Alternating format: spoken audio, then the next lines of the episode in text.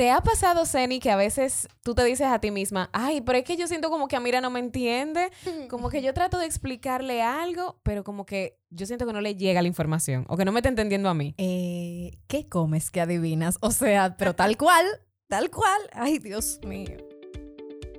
Desde lo más técnico hasta lo más simple, te aterrizamos todos los puntos de vista de una maternidad real. Yo soy Ceni Leiva, actriz, locutora, apasionada del minimalismo y madre de la pequeña Amira. Y yo soy Lynn Glass, madre de dos hermosas criaturas y eterna estudiante de la crianza con respeto. Bienvenidas a Madres Reales Podcast. Hello, bienvenidas nueva vez, Madre Real, a este espacio seguro y lleno de información que con mucho amor Ceni y yo creamos para ti. Hola, Ceni. Hello. Ceni, yo siento que esto es como una base de datos al que constantemente las madres pueden venir, revisitar toda esta información que tratamos con expertas y profesionales, además de otras madres reales que siempre nos honran con sus testimonios de valor y por supuesto nosotras también a veces que tratamos esos temas en lo que nos hemos especializado también. Ah, tú sabes. Le damos ahí su cosita a las chicas. ¿Cómo estás? Oh, yeah, claro que sí. Qué felicidad tan grande siento, Lim. Tú sabes, porque estamos a ley de días y horas de disfrutar además de la tercera edición de nuestro gran congreso de la maternidad real, Madres Reales Online, Talks, 2021, que este año viene cargado y repleto de charlas para todas las etapas de la maternidad. La pasamos ahí. Nos pasamos, definitivamente nos dimos cuenta, eh, ya a estas alturas nos dimos cuenta de que nos pasamos, pero todo está en orden y listo para ti, para que tú puedas disfrutar a partir de este jueves 8 al domingo 11 de abril de 50 charlas de maternidad para ti y para papá también, ¿eh? Que ahí tenemos unas cuantas incluidas para, para las también. abuelas, para los tíos, para, para las que aún no son madres, que de hecho me escribió una en estos días diciéndome, yo aún no lo soy, pero todo lo que tú y Ceni tratan, yo escucho el podcast y qué chulo saber que hay madres que desde antes, desde antes están como empapando. Es que es necesario para que no te sorprenda la maternidad como me pasó a mí, que me sorprendió de todas las formas posibles y o sea, wow, yo decía, pero ¿por qué nadie me dijo esto? Antes. pues lo estamos diciendo ahora, te lo estamos diciendo ahora. Señores, mucho esfuerzo, pero a la vez mucha satisfacción en lo que sentimos, porque ya por fin van a poder disfrutar de todo esto que venimos meses trabajando y escuchando y viendo en las redes sociales, porque no es por nada, pero son charlas, señores, wow, ya Zen y yo la hemos visto la, eh, en edición, en grabación, y de verdad que ustedes la van a querer ver una y otra vez. Eh, sobre todo también porque van a responder muchas dudas, te van a traer mucha calma, y de eso se trata, de traer mucha paz a sus vidas. Bueno, y hablando de paz. Ay, ay, ay. Hoy tenemos una invitada que precisamente eso es lo que emana paz. En un remanso de paz. En su voz, en su aura, su comportamiento, todo. Yo estoy muy feliz porque ella no solamente forma parte de nuestro evento este año, sino que hoy viene con un tema diferente en todos los sentidos. Yo misma confieso que no lo había escuchado antes y que hoy, junto a ustedes que nos escuchan, estaré aprendiendo sobre esto. Y hasta yo. Claro que sí. hasta yo. Yo cuando... Y yo eh, esto tiene como que escucharlo más gente porque yo no, yo no había leído sobre eso. Yo, la verdad, me, me, me considero en este tema específico nula y dije, hasta yo quiero aprender. Así que hoy conversamos con Rosa Oviedo, ella es especialista en la primera infancia, es educadora con más de 30 años de experiencia y hoy nos trae el tema de los diferentes canales de aprendizaje. ¿Te había escuchado eso? No, los canales de televisión sí, el canal de Suez que tuvo su libro hace poco, pero de, pero de aprendizaje no, o sea que vamos arriba. Vamos arriba. Rosa, bienvenida, qué honor tenerte. Ah, un honor para mí, me encanta estar aquí, me encanta estar con mujeres como ustedes, eh, o sea, yo siempre digo, este proyecto de Madres Reales es un proyecto que se pensó en el trono, en el cielo. Ay, qué bella. definitivamente ah, van a llegar al corazón de muchas madres. Yo creo que si hay un lugar que hay que fortalecer es la familia, si hay un lugar que hay que rescatar es la familia, porque ahí se forman los seres humanos y los ciudadanos. Y si nosotros queremos tener buenos ciudadanos, personas que trabajen por este país, por cada territorio, necesitamos que la familia sea transformada. Así que las bendigo y las honro y es un honor, al contrario, soy yo la que estoy honrada de estar con ustedes. Gracias Si por tú, esta mami, invitación. eres una de las que nos permitió entrar en tu corazón, déjanoslo saber, porque la verdad es que ese es nuestro combustible, saber que de alguna manera estamos colaborando en algo para, para tu paz, para tu conocimiento. Es- esto es lo que nos mueve. Así que, Bien. qué lindas palabras, de verdad. Gracias, Rosa. qué buena forma de empezar. Ya podemos terminar con esto. Vamos a llevar a Rosa cada vez que no tengamos que presentar en un sitio. que, y Rosa nos va a presentar. Pero Rosa, háblanos sobre esto. Canales de aprendizaje. En- Zen y yo nos vamos a, así como a, a poner cómoda y a escuchar esta disertación porque me ha fascinado todo lo que nos ha dicho anteriormente fuera de, de estos micrófonos en, en el behind the scenes. Nos ha encantado. Pero cuéntanos de qué se trata esto, los canales de aprendizaje. Bueno, tú sabes que la puerta del cerebro son los sentidos, o sea, todo entra a nuestro cerebro a través de los sentidos. Y en los años eh, 90, un gran psicólogo eh, desarrolló una investigación sobre cómo los niños y las niñas aprenden y cómo entra esa información al cerebro. Ok. Eh, Entonces, en ese contacto con el medio social y natural. Bien, entonces él identificó que existen unos canales, que es el canal visual, el canal auditivo y el canal kinestésico. Que hay quienes aprenden, y yo sé que muchos de, de, de nuestros escuchas están, de cada uno de ustedes sabe, bueno, en mi escuela yo aprendía mejor cuando me ponían un cartel. Eh, o yo aprendo mejor cuando veo un video o cuando me mandan un audio. Comprendo mejor las cosas cuando me mandan un audio. Ah, con razón es que yo mando nota de voz de, de ¿cuántos minutos? De cinco, seis ocho. minutos, sí. Son podcasts. Eh, hay otros podcasts que ustedes no conocen, que se transmite por WhatsApp. Solamente necesitan tener al link de contacto. Me dicen de que está disponible en Spotify. me ponen un sticker y que bienvenido a mi TED Talk.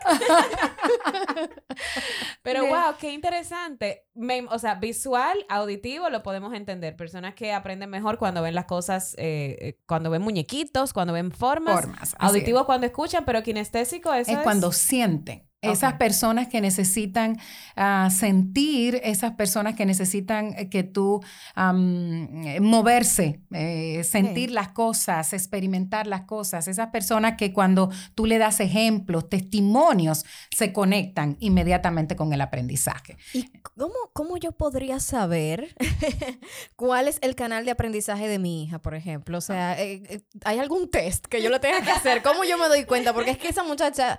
Bueno, dime, por favor.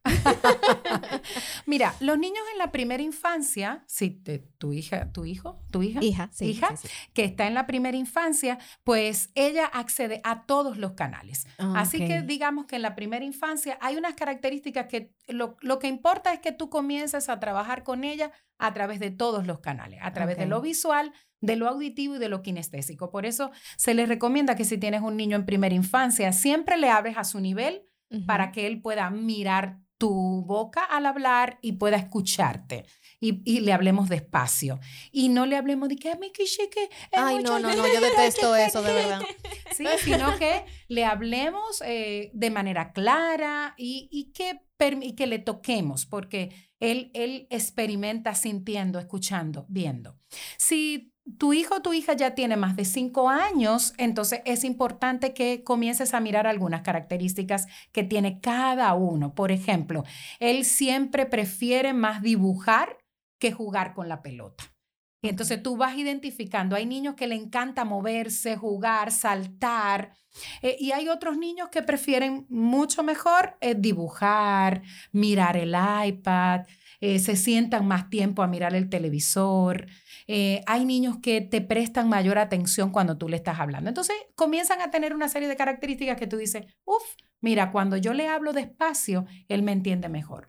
Cuando yo lo toco y le hablo mirándolo y tocándolo, él me entiende mejor. Entonces, esas características te van a permitir saber cuál es el, el canal bajo el cual él accede. O, por ejemplo, si él está trabajando con algunas tareas académicas que le ponen en la escuela, tú te das cuenta que cuando tú le muestras imágenes, por ejemplo, Ujú. eh, le vas a contar de alguna historia o vas a contarle sobre el sistema digestivo, entonces de repente cuando tú le muestras la imagen, él comprende mejor.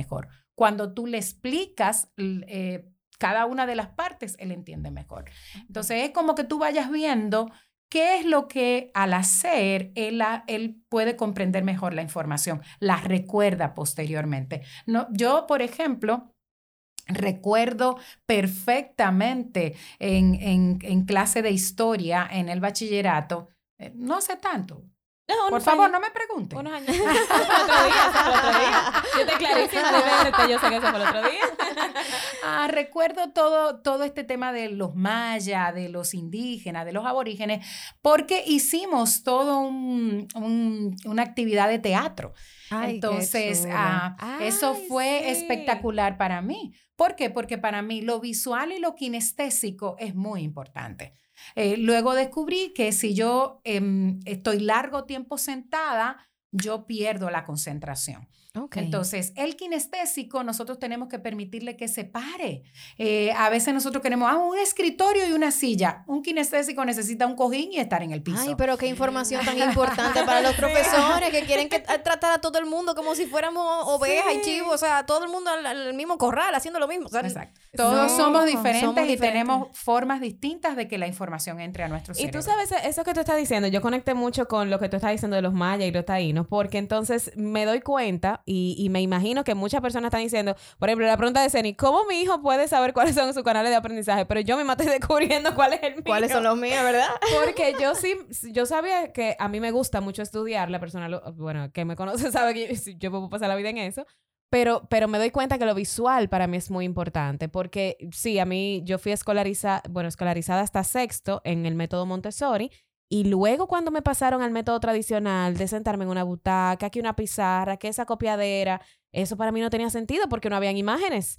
Y yo me acuerdo que yo me aprendí el tema de las batallas de abril y ese tipo de cosas con soldadito de plomo. O sea, yo, yo me lo aprendía como, o sea, o actuado o visual, o sea, tenía que ser como que yo lo viera, como que yo lo pudiera visualizar en mi mente, la batalla como tal. Porque si tú me decías, entonces eh, fueron tanta gente que estuvieron de este lado y de, aquel lado, o sea, eso a mí no se me queda. Yo recuerdo que los profesores que más marcaron mi, mi vida académica eran muy vocales, o sea, ellos se expresaban bien, claro, alto, usaban su cuerpo para, para ¿sabes? Para transmitir el mensaje. Y yo decía, es que eso es un maestro con vocación.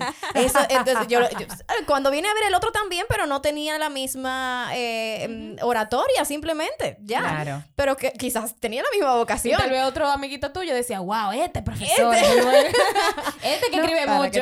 o muchos que nos pasa puede, algunos de los adultos que nos están escuchando pueden sentir y decir, wow, eh, yo, no, yo no necesitaba estudiar en la casa, yo con que el maestro me hablara, me aprendía la clase.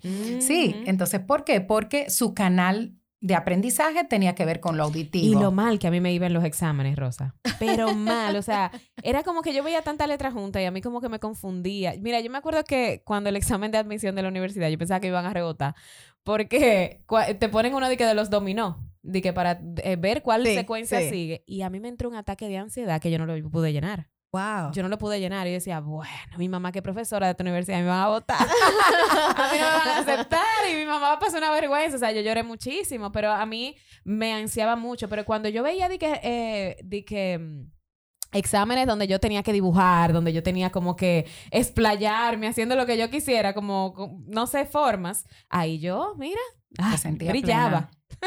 a mí me iba súper bien y los proyectos, a mí me iba Yo creo que una gran crítica a los sistemas educativos es que nos piensan que esto es como una zona franca donde estamos formando las mismas personas, como si estuviéramos haciendo pantalones o camisas de un mismo tipo. Entonces, eh, no miran la individualidad, no miran a cada niño como un ser humano que es único. No, y entonces dicen que el que está mal es el niño, porque no ah, aprende. así es. Cuando realmente lo que hay es una deficiencia en el sistema eh, tradicional. O sea, eh, hay que modificarlo. Eso es algo que ya está más que claro. Tenemos que salir ya del molde que están creando que no funciona. Pero fíjate que los preescolares son muy así. o sea, me ah, sería como súper interesante que siguieran con ese modelo. Porque en, yo me doy cuenta ahora con mi hija, que va para cinco años, que, y me doy cuenta con sus tareas de que de, de la forma, o sea, te ponen a pegar cosas, le ponen a escribir, le ponen a hacer una cartulina con un proyecto, le ponen a aprenderse algo, le ponen a actuar algo, o sea, le ponen diferentes, de lo que tú estás diciendo, le ponen diferentes cosas. Eso debería como permanecer en, en, la educación tradicional mientras van creciendo, porque seguimos siendo seres humanos, o sea, no, no porque son niños vamos a hacer las cosas divertidas, pero después que somos adultos vamos a, dejar la diversión de lado. Lo que pasa es que está este enfoque de que el maestro es el que sabe aunque el currículum dice lo contrario, nosotros tenemos un currículum que nos habla de la construcción del conocimiento, nosotros nos, tenemos un currículum que nos habla de un enfoque sociohistórico, ¿sí? Pero, sin embargo, todavía las prácticas que existen a nivel de aula es que em, pensamos que en la medida que yo se lo tengo que decir, si yo no se lo digo, él no lo va a aprender. Por eso creo que esta experiencia del 2020 eh, en el que los niños estuvieron en casa, en lo que los niños estuvieron expuestos a otras cosas, a otras formas, nos puede dejar sorprendidos. Yo creo que es importante que los investigadores educativos entren en este momento a levantar información, a ver cómo le fue a los niños, cómo le fue a los padres. Yo sé que los padres no son educadores y no están, pero creo que el modelo de aprendizaje que usamos más libre, más, em, eh, digamos, expuesto a audiovisuales, yo creo que puede darnos una gran sorpresa. Entonces pienso que, que sería interesante ver qué pasó. ¿Qué ha pasado? Claro, claro. Mm, claro, nosotros tenemos un sistema público y privado que puede que no tengan, los niños no tienen las mismas posibilidades, pero creo que deberíamos hacer investigaciones sobre este tema. Y lo que tú estás proponiendo tampoco es eh, tan difícil, o sea, eh, cambiar una clase de historia y hacer una obra de teatro no es algo del otro mundo. Claro. Eh, si tú vas a explicar, por ejemplo, la vaca, eh, eh, me encantó en el, en el colegio de mi hija eh, pusieron una vaca literalmente le pusieron como la ubre fue los con guantes con unos guantecitos como para que pudieran como dije sacar la leche o sea y eso fue así kinestésico entonces mira qué chulo o sea y no fue algo tan complicado lo que yo digo entonces una pregunta que me viene a la mente ¿Puede un niño tener un canal de aprendizaje más desarrollado que otro? O sea, puede... Sí, hay uno que es primario okay. y regularmente hay un secundario.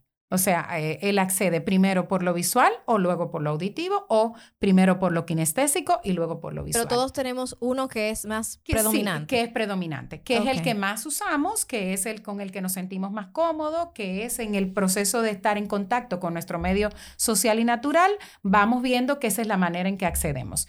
Y todos los seres humanos creamos estrategias de aprender aunque no eh, lo sabemos. Por eso es tan importante enseñar a los niños en la escuela la metacognición, que es el que él pueda aprender como él aprende.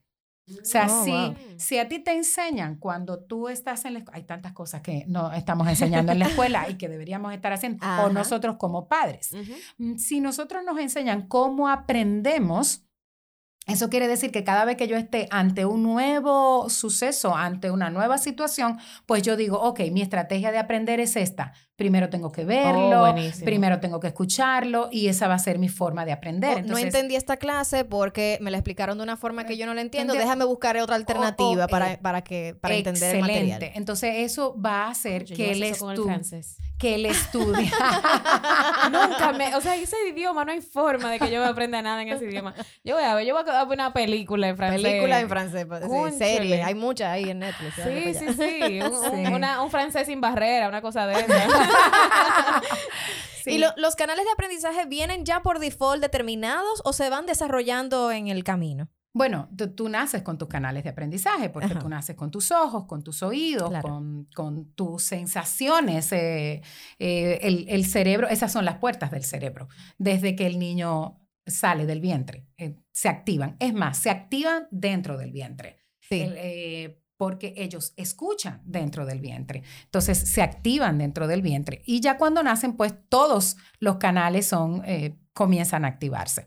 Entonces, eh, sí, están ahí. Lo único que en la medida que tú te vas relacionando con tu ambiente, en la medida que eres estimulado, en esa medida el canal va a comenzar a, digamos, a, desarrollarse más. a desarrollarse más y entonces tú de manera natural, pues somos individuos eh, y como que la tú, por ejemplo, si al montar tu carro a ti te va mejor haciendo el parqueo de una manera, pues tú lo vas a hacer de esa manera, ¿eh? porque los humanos es según practicamos las cosas. Mira, eso que tú dices es tan importante porque me hace pensar en la plasticidad cerebral que es esa capacidad que tenemos los seres humanos de cambiar y de transformarnos Así y de es. aprender cosas nuevas. Eh, mucha- muchas veces, eh, perdón, comúnmente se pensaba que, que los cerebros eran más, más plásticos en la primera infancia. Ya se ha demostrado que el ser humano durante toda su vida puede serlo. Sí es cierto que en la primera infancia hay más conexiones neuronales y claro que sí, que hay como más... Es como cuando Es tú más te haces... maleable. Es más moldeable. Tú te haces una cortadita incluso y el cuerpo eh, de un bebé se, se regenera más fácil que el de un adulto. Es una masilla nueva. Es una masilla nueva. Exactamente. Entonces, me hace pensar en un proyecto de María Valle, que si está escuchando, de verdad, yo admiro a esa muchacha sobremanera. Ella tiene un proyecto de cómo ella puede enseñarle música a, a niños a sordomudos. Ella le pone música en, en, sus, en los pies.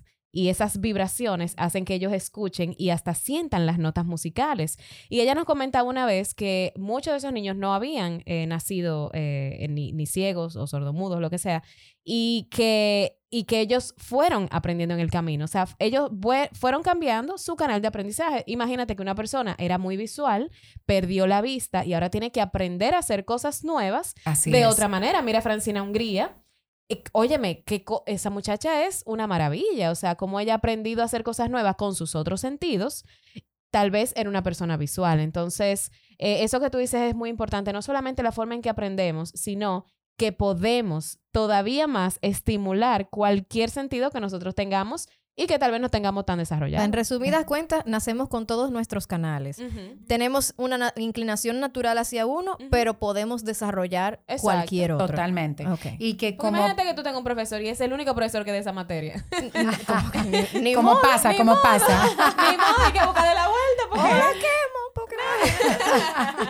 Claro, y, y por eso es que eh, todo profesor debe, cuando eh, envía una tarea, o como padres, cuando nuestros hijos vienen con una tarea, si yo estoy segura cuál es el canal que tiene mi hijo, yo digo, ok, esta tarea, ¿cómo él la puede hacer para que pueda aprender? Porque yo creo que el objetivo es que podamos aprender.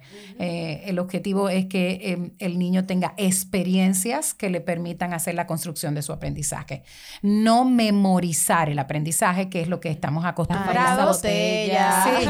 Entonces, acuérdense, la memoria es importante. Los ejercicios de memoria son importantes porque es el primer eslabón. Sí, eh, Sí. hay que memorizar primero, hay que recordar. Entra por el canal, pasa una- a la memoria y ya luego él comienza a hacer análisis, él comienza a, a- a reflexionar sobre eso hasta que eso se convierte en un proceso de aprendizaje, algo que puedo hacer de manera automática. Pero eso que te- eh, todo lo que te estás diciendo también es súper interesante hasta para nosotras mismas. O sea, Zen y yo que damos conferencias, que ofrecemos webinars, que de repente queremos informar a otras madres sobre algún tema que a nosotras nos apasiona o nos hayamos certificado. Y tal vez eso mismo, tal vez tenemos que utilizar varios recursos diferentes porque tal vez nosotras mismas que queremos enseñar no sabemos que hay varios canales y entonces pensamos, no, yo voy a hacer esta disertación yo sola hablando. Pero en lo que tú dices, tenemos que pensar en, en todo el público que hay. Hay personas que van a ser visuales, otras kinestésicas, y tenemos que pensar en que queremos que la información le llegue a la mayoría. Entonces tenemos que utilizar diferentes recursos para, para enviar el mismo mensaje. Entonces, Eso es correcto. Quiero Wow, felicitar en esta ocasión a todos los caricaturistas que hacen un excelente trabajo de llevar mensajes a través de la... Yo nunca lo había visto desde ese modo y ahora veo la importancia de... Porque yo decía, bueno, sí, las caricaturas para los niños, pero no, hay, hay caricaturistas que dan mensajes y hacen unos sketches para adultos, para mensajes, y yo lo veía como que, ah, ok, pero mira, tiene mucha importancia, así que para Claro. ellos es nada, un pequeño shout out para Y sabes que a muchos nos pasa, inclusive em, teniendo grupos de colaboradores. Sí, como tú eres auditiva, porque así lo, lo planteaste, además la posición que tú tomas en tu cuerpo es que eres auditiva. No relaje, Sí. espérate, que ya yo tengo que conocer cómo es esto. Sí, tú haces una pequeña inclinación de tu cabeza porque necesitas escuchar.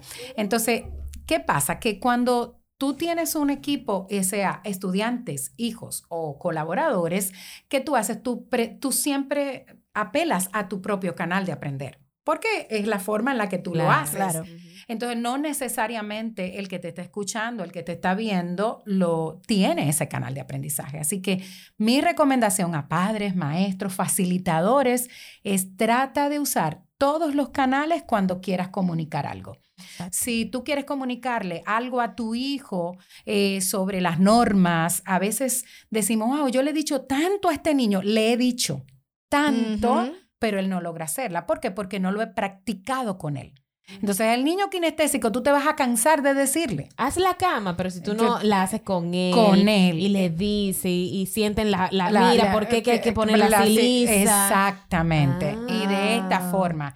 O le explicas el procedimiento. El auditivo necesita escuchar paso a paso el procedimiento.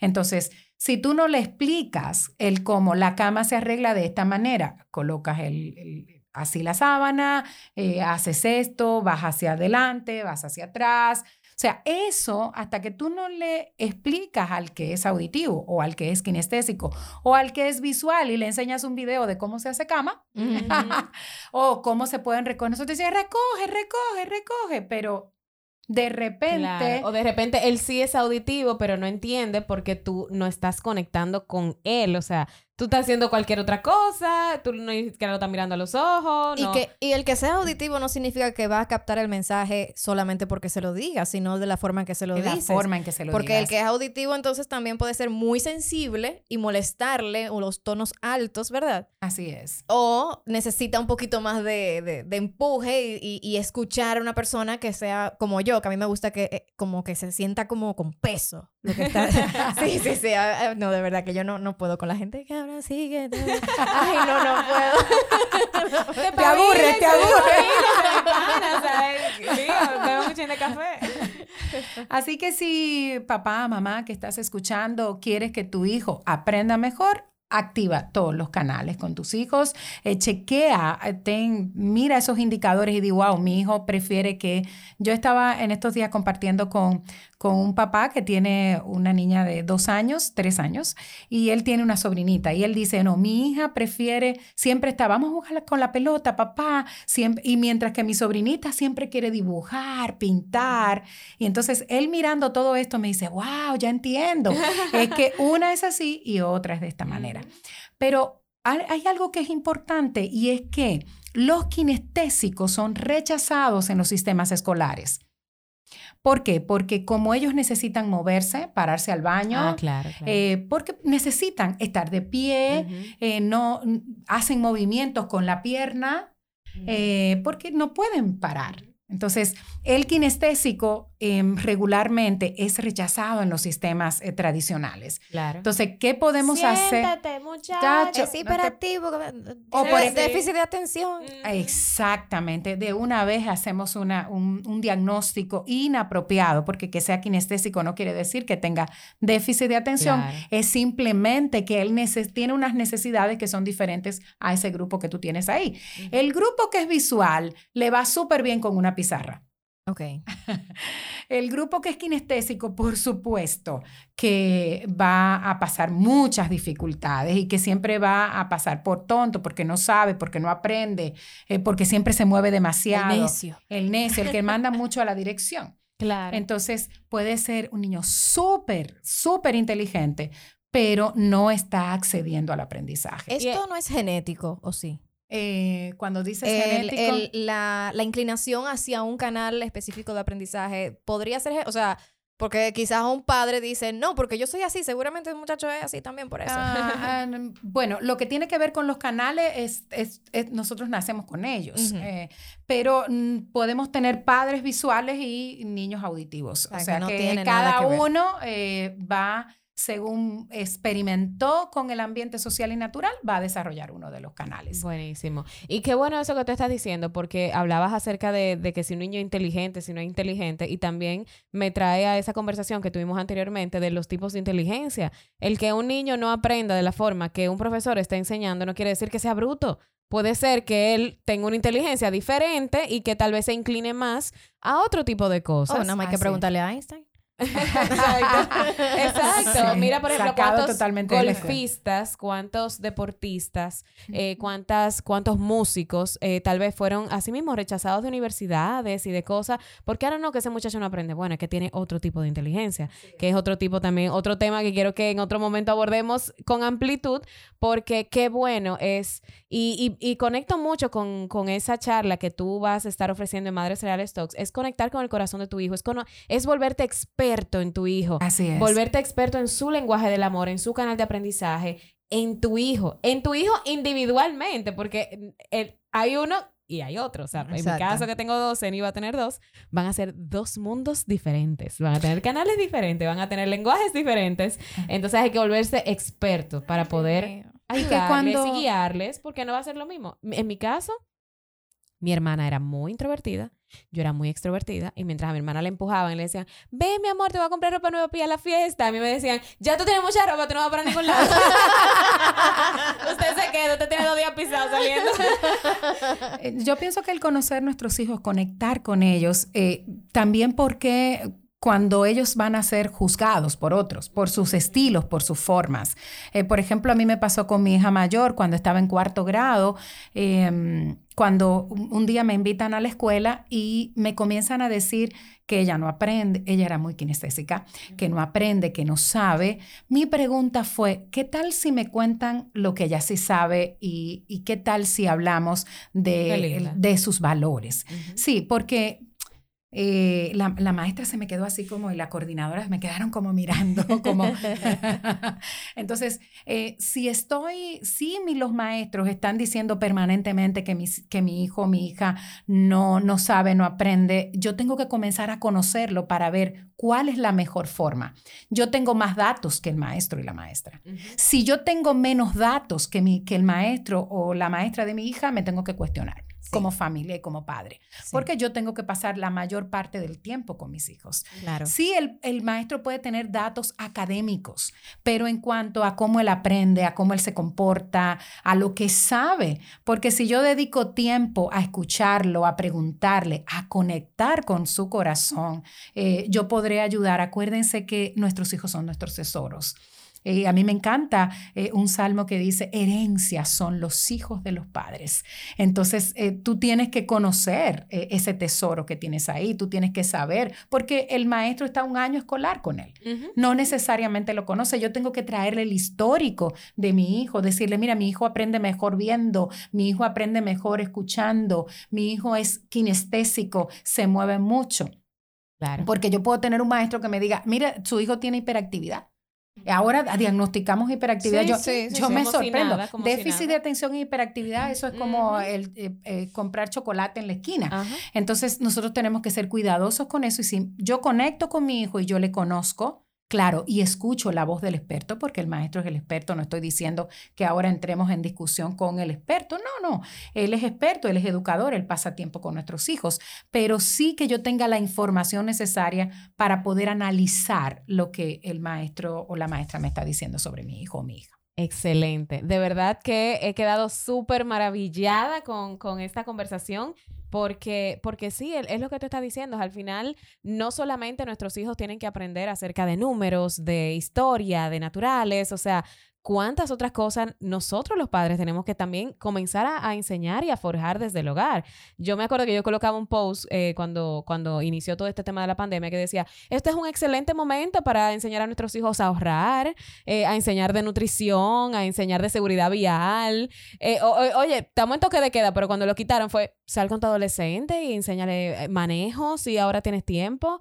O sea, ¿cuántas cosas no enseñan en el colegio que nosotros Claro. como padres en la casa? Óyeme, poner la mesa, lavar, a fregar, a organizar su cuarto, óyeme, hacer un presupuesto. Hay muchas cosas que no enseñan en el colegio que nosotros los padres también tenemos que, que tener ahí como doble clic porque nos corresponde a nosotros también contribuir con ese conocimiento. Por ejemplo, nosotros vamos al supermercado regularmente una vez a la semana Claro, o sí. cada 15 días, no sé, pero hay, hay tanto que aprender cuando vamos al supermercado, desde las etiquetas, desde las fechas de vencimiento, desde los sistemas de presupuesto, de lista, de esperar turno, esperar orden. turno, orden, eh, del manejo del dinero, de cuánto gastamos este mes, eh, es importante comprar, llenar tu despensa de, qué, que no. Qué, que no. O sea que yo pienso que hay tantas cosas que nosotros podemos enseñar como padres todos los días que son contenidos académicos, que son contenidos académicos y que a veces la escuela no le da importancia y se centra,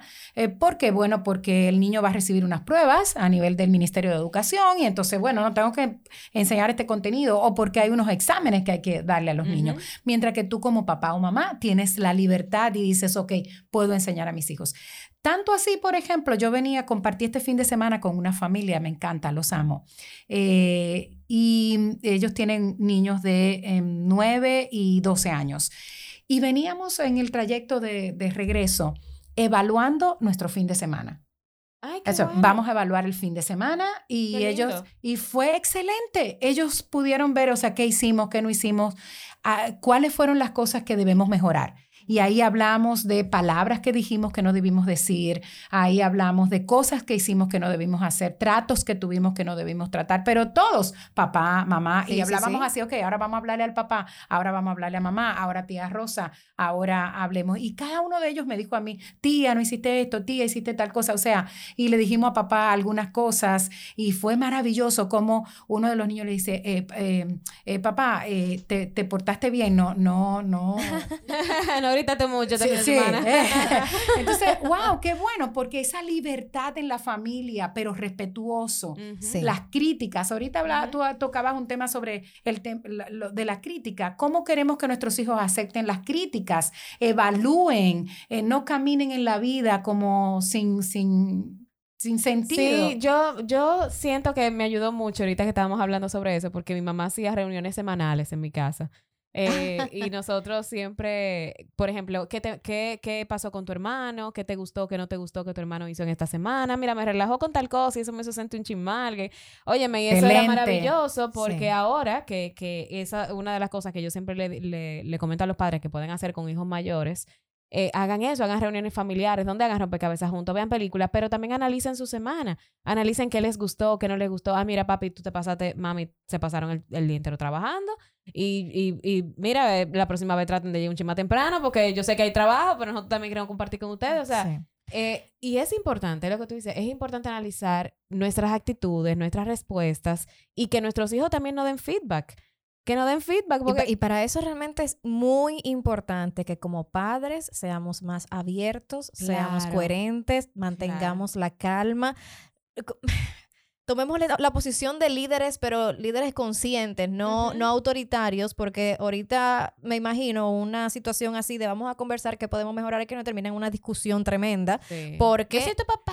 Exactamente. A mí no puede hacer que yo tengo que hacer. Aprendan a escuchar a sus hijos, porque si ustedes quieren ser escuchados, eh, ellos tienen que sentirse también escuchados y ver cómo, cómo esa dinámica fluye. Quizás al principio para quienes no estén acostumbrados sea un poco difícil, pero con paciencia, sobre todo con mucha calma. Muérdanse la lengua un ratico, un ratico, y luego ah, vean lo que, lo que de verdad pudieron absorber de ese mensaje que sus hijos les transmiten a ustedes y cómo pueden canalizarlo para que sea cada vez mejor, que dé de, de, resultado, dé buenos frutos. Claro, que no, de son, una buena no son los padres contra los hijos, que, no, que son Somos un equipo. Es un equipo, Exacto, o sea, todos queremos, estamos viviendo en el mismo bajo el mismo techo y queremos que haya armonía. Entonces somos un equipo, no somos de que mamá y papá contra los niños. La mejor forma que yo tengo para aprender a enseñar a Mira es observando y escuchándola así es como yo sé. Eh, yo he aprendido más de ella que ella de mí. O sea, yo estoy aprendiendo de ella para entonces yo poder enseñarle a ella. Así es. Es así que funciona, ¿no? Quítense ese sombrero de dictador y de, eso no, no, eso no va en la familia. Y que el respeto se enseña respetando y que el amor se enseña amando y que en la medida que tú em, ves, como tú decías ahorita, cuál es el, la forma en que él ama, en que él se comunica, en que él aprende, tú vas a tener una mejor relación con tus hijos. Claro. O sea, yo creo que si nosotros nos volvemos expertos en nuestros hijos, eh, pues vamos a tener una mejor relación, vamos a vivir una vida más armónica. Imagínate que esa familia que salió conmigo la próxima vez que salga diga, vamos a recordar las cosas que en el viaje pasado no nos fue bien, vamos a, Ya lo anoté y lo voy a copiar. ¿Entiendes? O sea, como vamos a ver esto, qué pasó con tu amiguito, qué pasó con tu amiguita, eh, por qué como hermanos ustedes discutieron. O sea, e, es eso. Y, por ejemplo, esta familia que a mí me encanta porque son dos padres que eran divorciados, son dos hijos que están aprendiendo a ser hermanos. Mm, y, me encanta porque en una dinámica eh, que, que, estuvimos haciendo, eh, uno de los hermanitos le decía, eh, estamos aprendiendo a ser hermanos. Y eso, wow. Entonces, si, si, aquí hay padres que son divorciados y tienen los nuestros y estamos conformando una familia, yo creo que es importante comenzar a ayudarlos a ser hermanos. Yo creo que, claro, eh, podemos tener un podcast sobre eso más adelante. como ser hermanos. Anotado. Eso hay que hacerlo. Yo, ya yo, yo tengo ahí uno de un año, Seni viene con, con, con Gonzalito por ahí. O sea que sí, sí, es importante, es importante porque eh, mira, Rosa, nosotras em, y, madres que nos están escuchando, para nosotros todo esto es nosotras aprendemos, nosotros estamos aprendiendo a ser madres también con ustedes, eh, podemos leer, podemos estudiar, podemos, pero estamos aprendiendo a ser madres todas. Y todos los días, señores, las reglas cambian todos los días las reglas cambian, estamos viviendo en un mundo nuevo, en un mundo que no vivíamos hace 5 o 10 años. Así es. Que no leímos los libros de hace 5 o 10 años y puede que ya ahora esos libros ya Totalmente. estén diferentes. Entonces, todos los días tenemos la oportunidad de aprender. Como yo colocaba en un post eh, hace unas, unos días, sí, el desahogo es importante y decir que la maternidad tiene sus, sus retos y sus cosas. Claro que sí, vamos a desahogarnos y vamos a hablar la realidad, pero no nos quedemos ahí. O sea, no nos quedemos en es difícil. O sea, ¿qué podemos hacer? Cómo podemos aprender de nuestros hijos, cómo podemos conocerle mejor y conectar con ellos, porque es la única forma de tener una maternidad más relajada, informándonos, siendo más empáticos y nosotros eh, como adultos educándonos también primero. Nosotros ya, yo no le voy a, de nosotros primero. Ya yo no le voy a repetir más. Amira, eh, Amira recoge tu Amira recoge. No, yo voy a hacerle una canción, voy a hacerle un cartel, voy a recoger con ella. Vamos a ver cómo resolvemos, cuál es la, el canal de aprendizaje que ella más ha desarrollado. Definitivamente no es el auditivo. ella está entre kinestésica y, visual.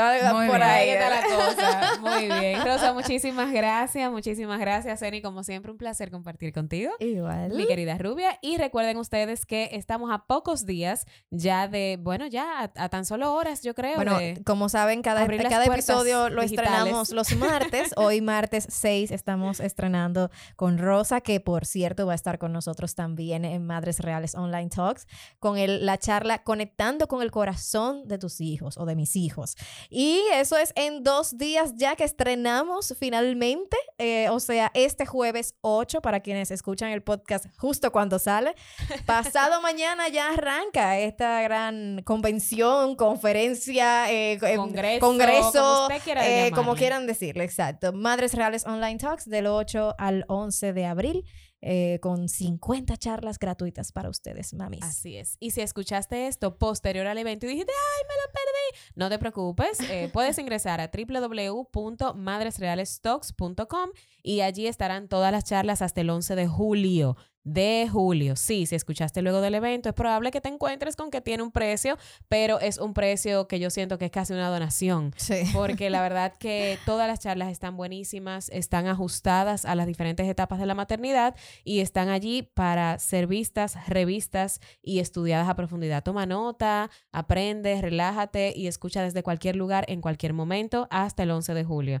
Así que gracias por acompañarnos en otro episodio de Madres Reales Podcast y Recuerden ustedes que este podcast es grabado y editado desde Spacecast Studio. Hasta la próxima.